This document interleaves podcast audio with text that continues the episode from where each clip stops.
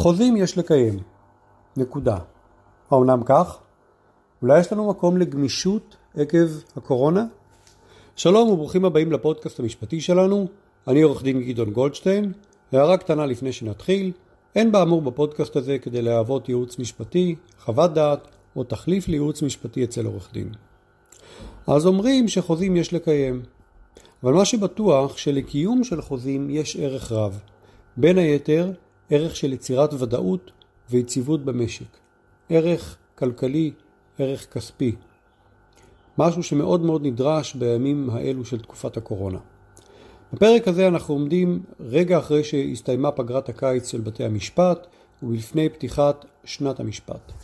אז בואו ניגע רק בקומץ ממה שצפוי לנו השנה בבתי המשפט, משהו שכבר התחיל בסוף השנה הקודמת.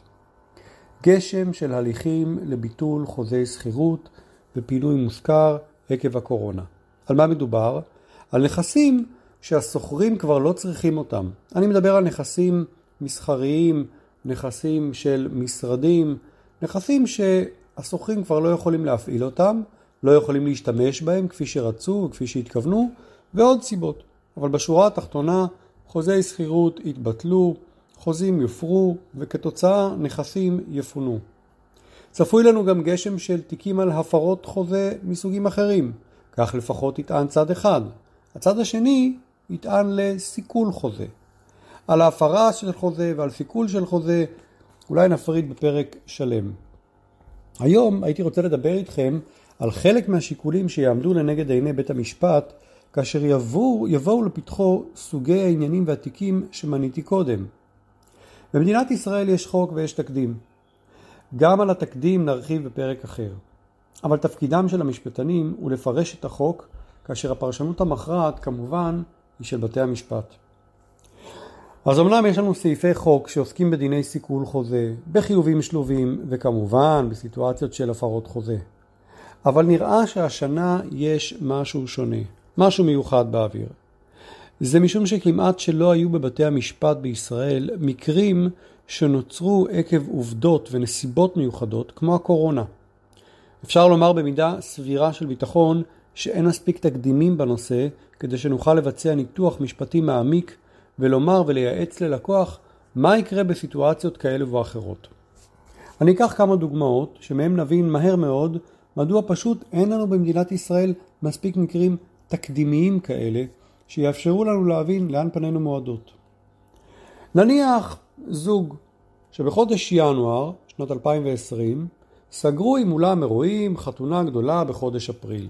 כשקבעו את החתונה הקורונה עוד לא הכתה בישראל והזוג העריך שיגיעו לחתונה 300 אורחים ועל בסיס זה הוא חתם על חוזה לקיום החתונה. בהתקרב חודש אפריל כבר היה ברור שלא ניתן לקיים את החתונה. ודאי שלא ניתן לקיים אותה במספר המוזמנים שהם התכוונו עקב כל המגבלות שאנחנו מכירים ופוגשים אותם יום יום בעקבות הקורונה. לכן הזוג נאלץ לשנות את הרכב המוזמנים ולצמצם אותו באופן משמעותי. מה יקרה? מי צריך לשלם על אותה כמות שהוזמנה בהתחלה והיום לא יכולה להגיע? בעל האולם דורש לקבל פיצוי על השינוי בכמות המוזמנים. אז על מי מוטל הסיכון? מי ישלם על זה, בעל האולם או בני הזוג? בכל זאת, חתמו על חוזה, לא?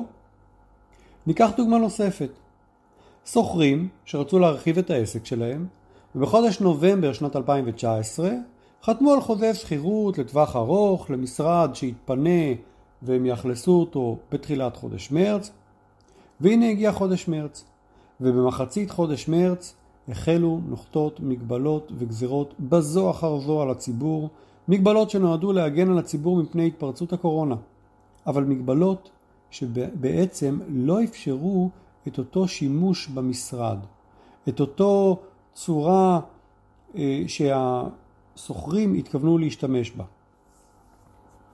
יכול להיות גם שהמגבלות האלה גרמו לאותו עסק לצמצם את פעילותו, כי לפתע פתאום לא היה ביקוש לשירותים, או אולי לא ניתן היה לקבל קהל במשרד. האם השוכרים החדשים רשאים לבטל את השכירות? האם מדובר בסיכול של חוזה או בהפרת חוזה? האם מדובר בסיכול של האפשרות להשתמש בנכס המושכר כפי שהתכוונו להשתמש בו, ועל מי מוטל הסיכון כתוצאה מההשלכ... מההשלכות של הקורונה. יש המון דוגמאות, והדוגמאות האלה מתחילות להגיע לפתחם של בתי המשפט. עכשיו אני רוצה להכניס לכל הנושא הזה משהו חשוב שנקרא שיקולי מדיניות. למה הכוונה? גם אם לשופט ברור מה צריכה להיות התוצאה על פי החוק היבש. ישנם מקרים שבהם השופט או השופטת מבינים שיעשה עוול בלתי יתואר לאחד מהצדדים אם יישמו במקרה שלו את החוק כפי שהוא. הקורונה בהחלט עשויה להיות אותו גורם שנכנס למערכת השיקולים של בתי המשפט, שכמובן ערים לכך שאף אחד לא יכול היה לצפות את ההשלכות הרוחביות של הקורונה. הדבר הזה יוצר לנו אי ודאות משפטית.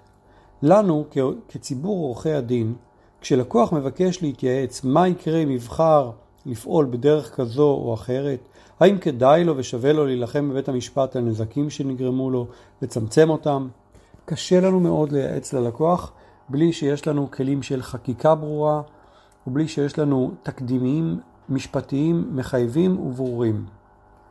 נוסיף לזה שכרגע רוב פסקי הדין וההחלטות השיפוטיות שניתנו לא היו עקביים. חלקם ראו בקורונה נסיבות מסכלות וחלקם לא. חוץ מזה, פסקי הדין ניתנו עד עכשיו בערכאות בבתי המשפט השלום והמחוזי ובעיקר בהליכי ביניים, הליכים זמניים, אין לנו הלכה מחייבת של בית המשפט העליון ועד אז אי הוודאות חוגגת.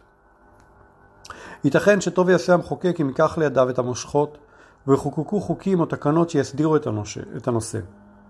עד אז אנחנו נמשיך לפעול על פי דיני החוזים הידועים לנו ובתי המשפט יצקו לאט לאט תוכן לתוך סעיפים שבמשך שנים כמעט שלא נעשה בהם שימוש כדוגמת סעיף 18 לחוק החוזים תרופות שדן בסוגיית הסיכול. וזה עד שהדברים כמובן יוכרעו בבית המשפט, בבית המשפט העליון.